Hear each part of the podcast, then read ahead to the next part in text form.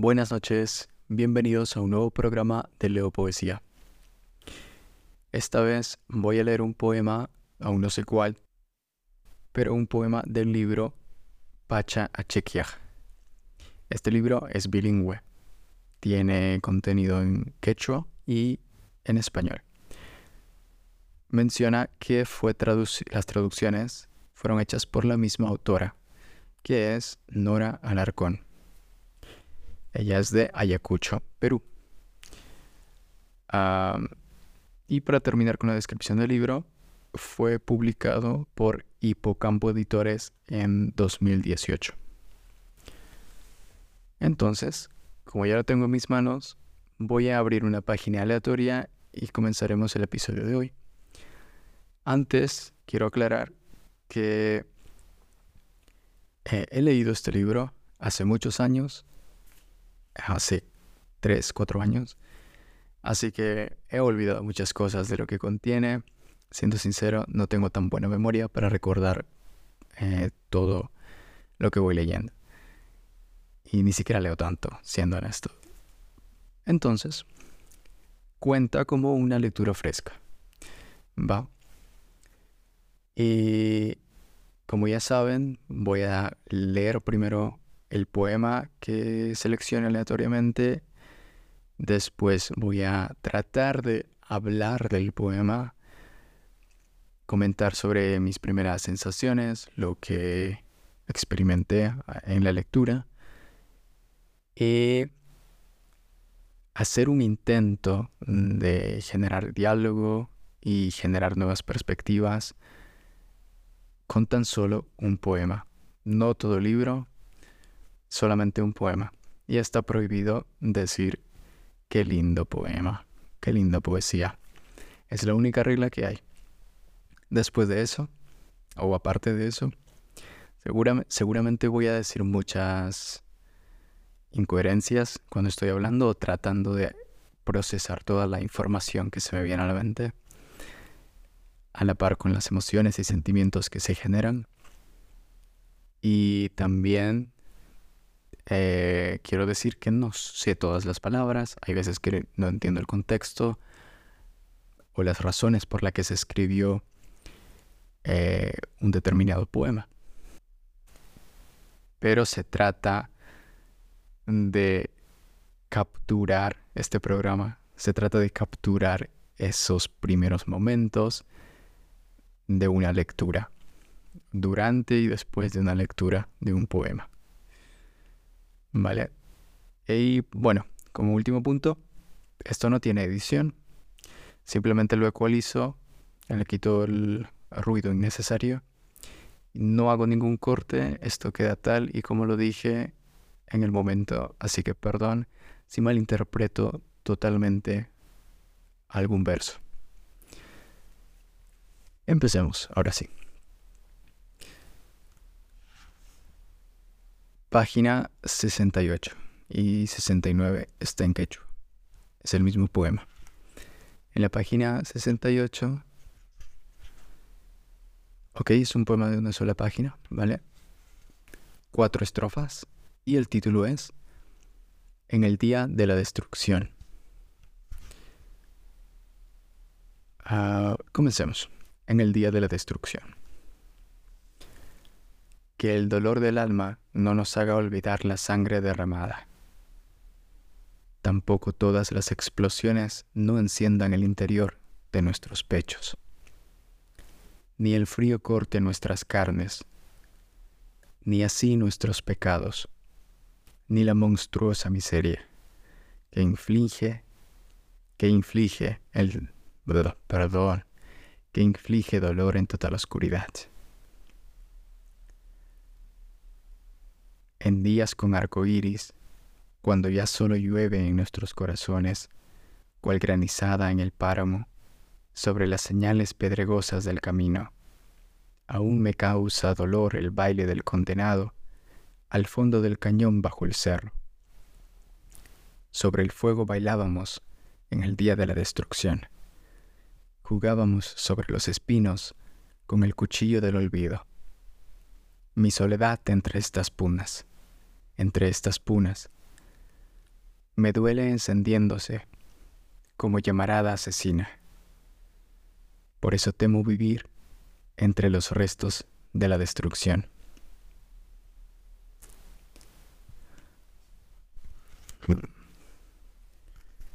Va. Son versos muy largos, eso es lo primero que siento. Me disculpo por haber eh, tropezado en alguna parte de la lectura.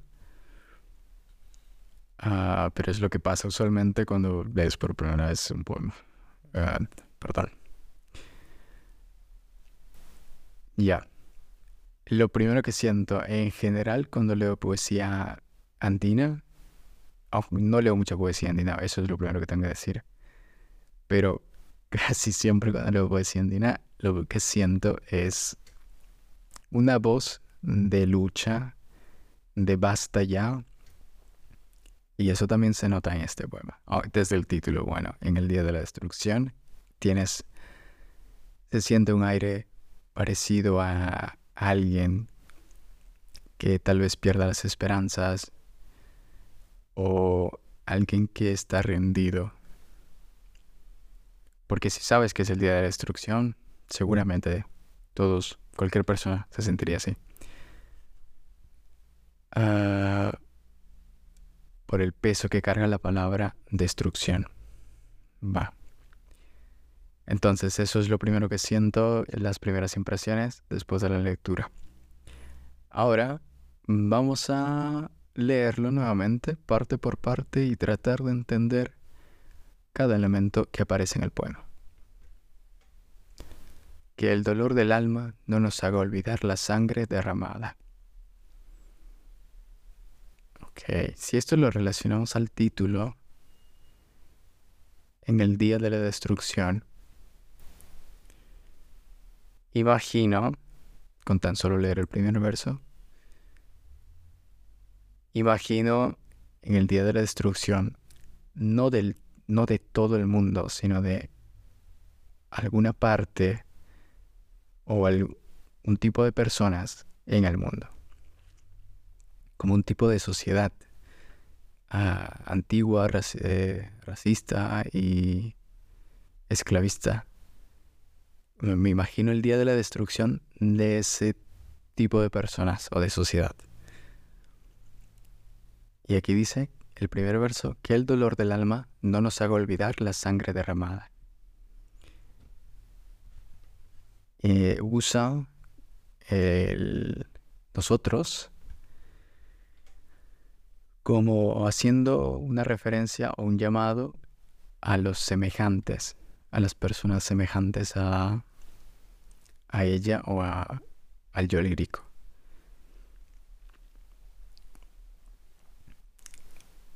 Tampoco todas las explosiones no enciendan el interior de nuestros pechos.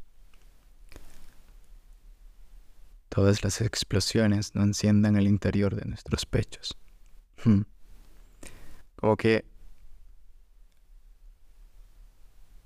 que el rencor no nos, no nos dejemos llevar por el rencor, que el rencor no nos domine, ni el frío corte nuestras carnes.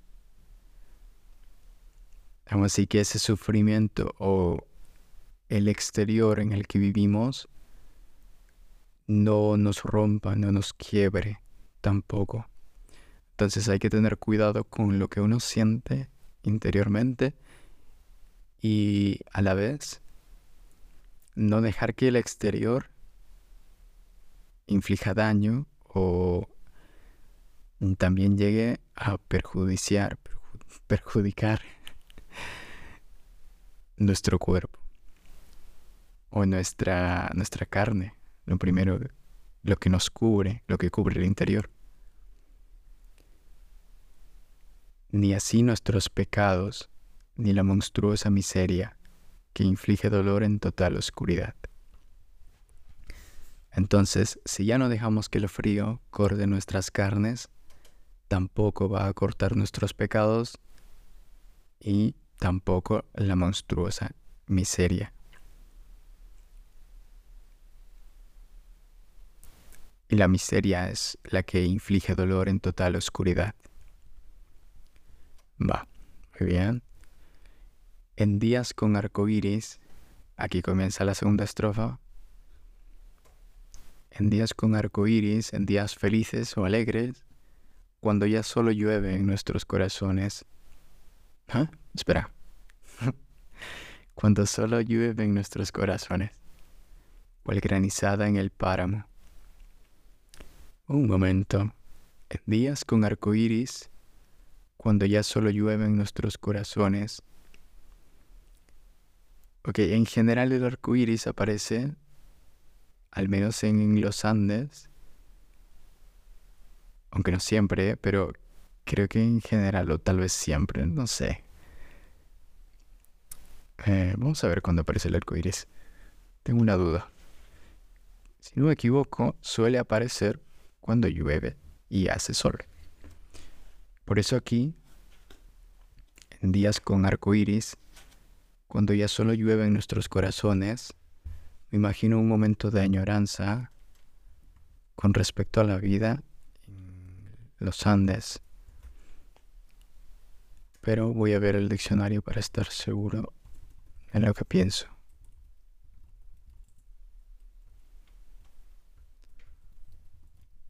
Relación entre el arco iris y la lluvia, es lo que quiero saber. Cuando la luz del sol ilumina las, las pequeñas gotas de la manera adecuada, la luz se separa en sus colores formando un arco iris. Ok, entonces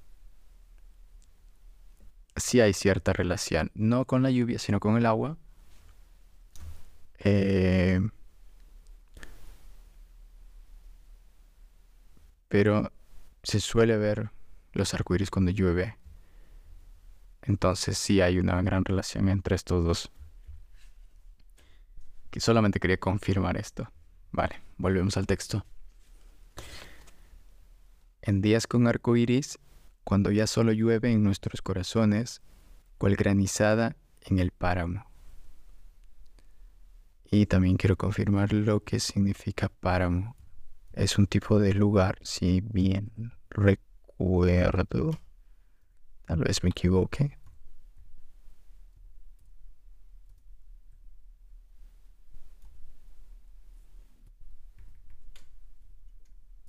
no sé qué está pasando con mi teclado. Está mal. Perdón. Pero no podía escribir la S por alguna razón. Páramo. Quería escribir la S para entrar al diccionario no por buscar páramo. Bueno, no importa, no sé por qué expliqué eso. Páramo es terreno yermo, raso y desabrigado, lugar frío y desamparado. En Colombia y Ecuador puede significar llovizna. Tal vez en algunas partes de Perú también signifique llovizna. Para estar seguro, vamos a buscar en otro diccionario, diccionario de americanismos. Solo quiero descartar las posibilidades en el significado. Ok, páramo en Perú puede ser llovizna también, eh, pero en el noroeste, rural, mm, según el diccionario de americanismos. Entonces no creo que ella se refiere a eso, sino que se refiere a la zona andina donde hace mucho frío y el terreno es eh, yermo, es ah, como deshabitado, no hay, no hay cultivos. Mm, va. Entonces, leemos otra vez esta parte, por favor. En días con arco iris, cuando ya solo llueve en nuestros corazones, cual granizada en el páramo, sobre las señales pedregosas del camino, aún me causa dolor el baile del condenado, al fondo del cañón, bajo el cerro. Ah, me causa dolor el baile del condenado al fondo del cañón. Al fondo del cañón se refiere al cañón geográfico, no al cañón de, un arma, usado como arma. Cañón bajo el cerro. Entonces está hablando constantemente del dolor, el castigo o la explotación que iban, que sufre o sufrían los esclavos, o sí, creo que los esclavos ah, o no necesariamente los esclavos, sino cualquier tipo de persona en, en los Andes.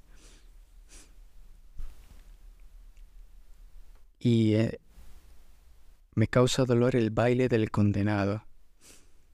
Aún así, tal vez, el baile del condenado. Tal vez esta parte se refiera a, a que sin importar este tipo de condena o de trato que recibían o reciben las personas en los Andes,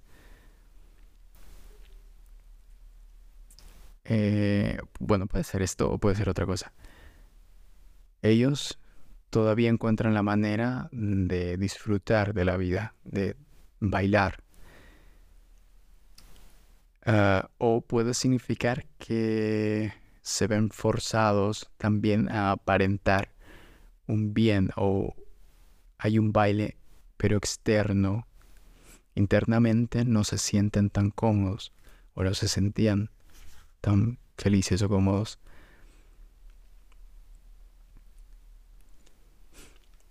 Y esto lo siente, este dolor lo siente al verlos sobre o desde las señales pedregosas del camino.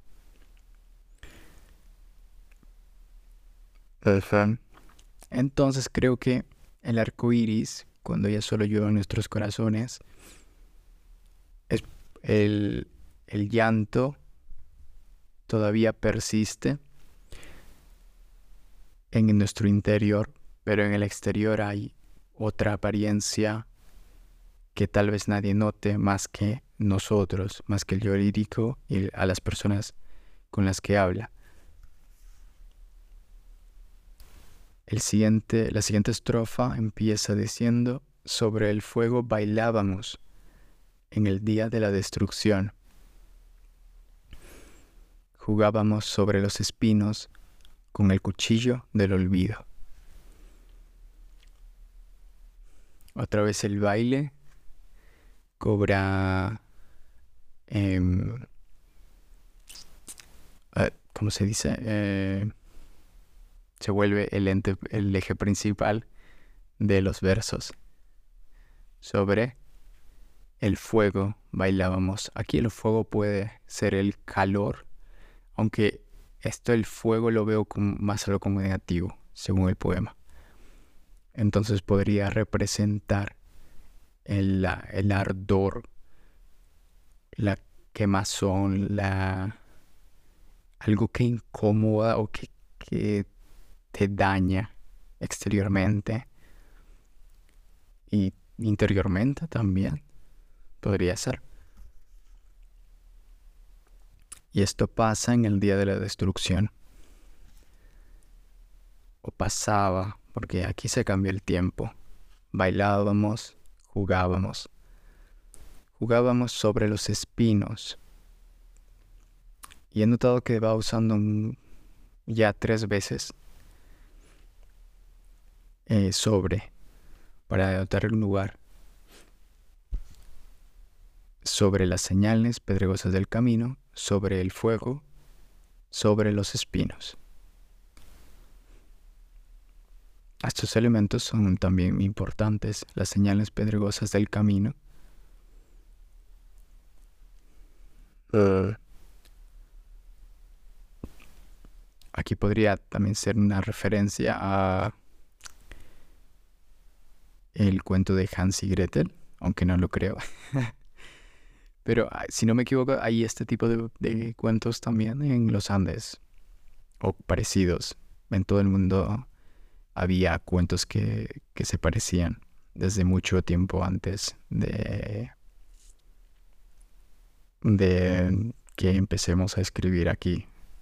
Si no me equivoco, cuando llegaron los españoles, se adaptaron esos cuentos a los Andes también, los cuentos que traían los españoles pero tal vez esté sobreanalizando esto.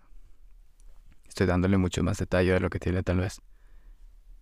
Sobre el fuego bailábamos en el día de la destrucción. Jugábamos sobre los espinos con el cuchillo del olvido. Ahora quiero ver en el diccionario la palabra espinos.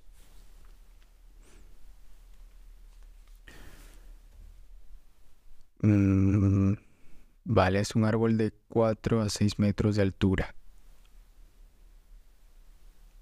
Hojas lampiñas y aserradas, flores blancas, olorosas y en corimbo. Tiene un fruto ovoide y está revestido de piel tierna y rojiza que encierra una pulpa dulce y dos huesecillos casi esféricos. Su madera es dura y la corteza se emplea en tintorería y como curtiente. Hay varios tipos de espino, espino blanco, álvar, cerval, majoleto, también puede ser un arbusto. Hmm. Perdón, es espino albar, no álvar. A ver, jugábamos sobre los espinos. ¿Por qué sobre? Es un árbol. Se trepaban al árbol, supongo. Porque literalmente sobre muy alto como para jugar. supongo que se refiere a que se trepaban en el espino. Sí, sí, es, es seguramente eso. Ah, es la uña de gato. tal vez sea otro, pero también podría ser la uña de gato. Ok, ok, ok. Y jugaban sobre esos árboles con el cuchillo del olvido. El olvido era un arma o una amenaza, podría ser cuchillo del olvido. El cuchillo podría representar una amenaza, un arma, algo filudo, algo que puede eh, perforar una superficie o puede perforar tal vez el recuerdo, ¿cierto? Tal vez se refiere a eso, perforar la memoria, el olvido. Mi soledad entre estas punas. Ese es un bonito... Qué bonito poema. Mentira. Mi soledad entre estas punas. Es, podría ser un buen título también. Mira que siempre aquí encontramos buenos títulos. Eh, me duele encendiéndose como llamarada asesina. Mi soledad duele y a la vez se enciende como una llamarada asesina. Wow. Aquí la soledad entre estas punas, entre estas alturas o montañas elevadas. La puna es un lugar donde no crece. También es un territorio que podría ser yermo, aunque, bueno, hay algunas plantas y animales que son hoy viven en la puna. Están adaptados para eso. Pero en general, ah, no hay árboles, por ejemplo. Entonces, es un lugar donde la vida va disminuyendo porque es muy alto a partir de los 5.000 metros, creo, o 4.500, creo que es Puna, metros sobre el nivel del mar. Y ahí imagina estar solo sola. Y empiezas a sentir una llamarada que podría ser algo bueno, pero también terriblemente malo. Imagina que se, se enciende, se descontrola y te das cuenta de que es una llamarada asesina. ¿Asesina de quién? De tu propia persona. Y por eso temo vivir entre los restos de la destrucción. Así termina el poema. ¿Por qué estaba sola entre las punas? Este poema... Oh, entiendo. Este poema lo escribe cuando estaba caminando. O bueno, tal vez lo escribió después, ¿no? Pero estaba... Imagino a Nora caminando por alguna montaña en los Andes em, tal vez sobre un camino pedregoso y veía la lluvia. Tal vez no llovía donde ella estaba, sino que la, la lluvia estaba bien lejos y podía verlo a la distancia en las montañas o en otros caminos paralelos y distantes. Y también veo un cañón bajo el cerro y empieza a recordar, puede que el pasado, con la, con la esclavización en Perú de los, de los andinos, o puede que el presente, eh, como con el terrorismo, y empieza a recordar este, esta época de violencia y desaparición de las personas Pero ese momento ya no está. Solía existir.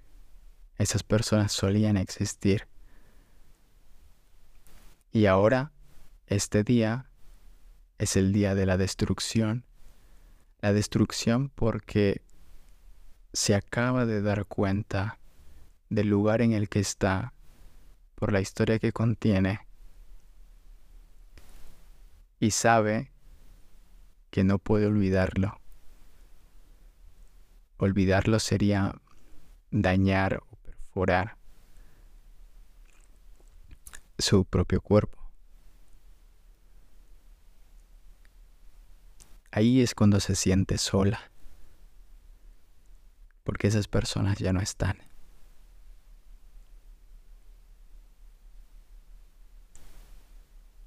Y, esta soledad crece tan rápido como crecería el fuego. La llamarada descontrolada.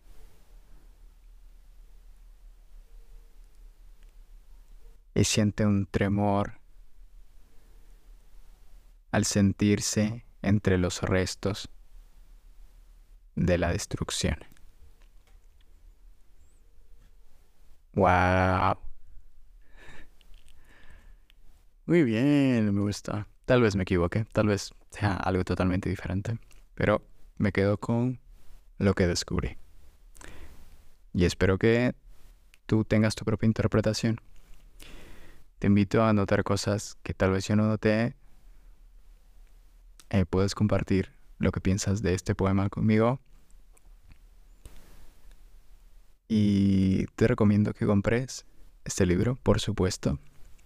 Voy a continuar leyendo más poemas de este libro. Está muy interesante.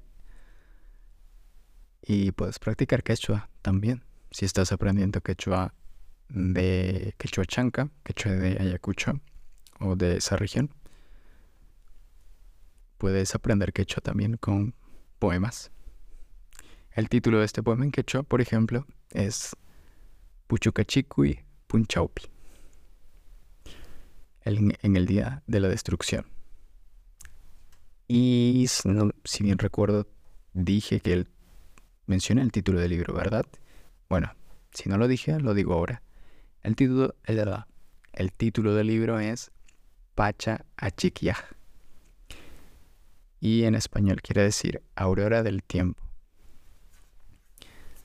Bueno, muchas gracias a Nora por haber escrito y publicado este libro y compartido su poesía con el mundo. Gracias a ti por escuchar este programa. Recuerda que aquí estamos para aprender y leer poesía y compartir nuestros pensamientos y sensaciones sobre los poemas que leemos. ¿Está bien? Te invito también a escuchar los otros episodios. Hemos leído a César Vallejo, a Hilda Hilst de Brasil, a Marianela Garrido de Perú, Roberto Garcés de Cuba y a Tanusi Cardoso también de Brasil. Todos en español Eh, también siempre menciono a los traductores, por ejemplo, en el caso de la traductora de Hilda Hilst y el traductor de Tenos y Cardoso siempre están mencionados porque agradezco mucho la labor de quienes traducen poesía. Es un trabajo muy difícil, toma mucho tiempo, así que 100% todas las veces voy a estar agradecido con quienes se esfuerzan para publicar poesía bilingüe también. Así que un saludo para Hipocampo Editores, por supuesto. Muchas gracias por escuchar este episodio. Nuevamente, siempre gracias y gracias y gracias. Y hasta la próxima. Ah, este programa fue grabado el 4 de noviembre de 2023.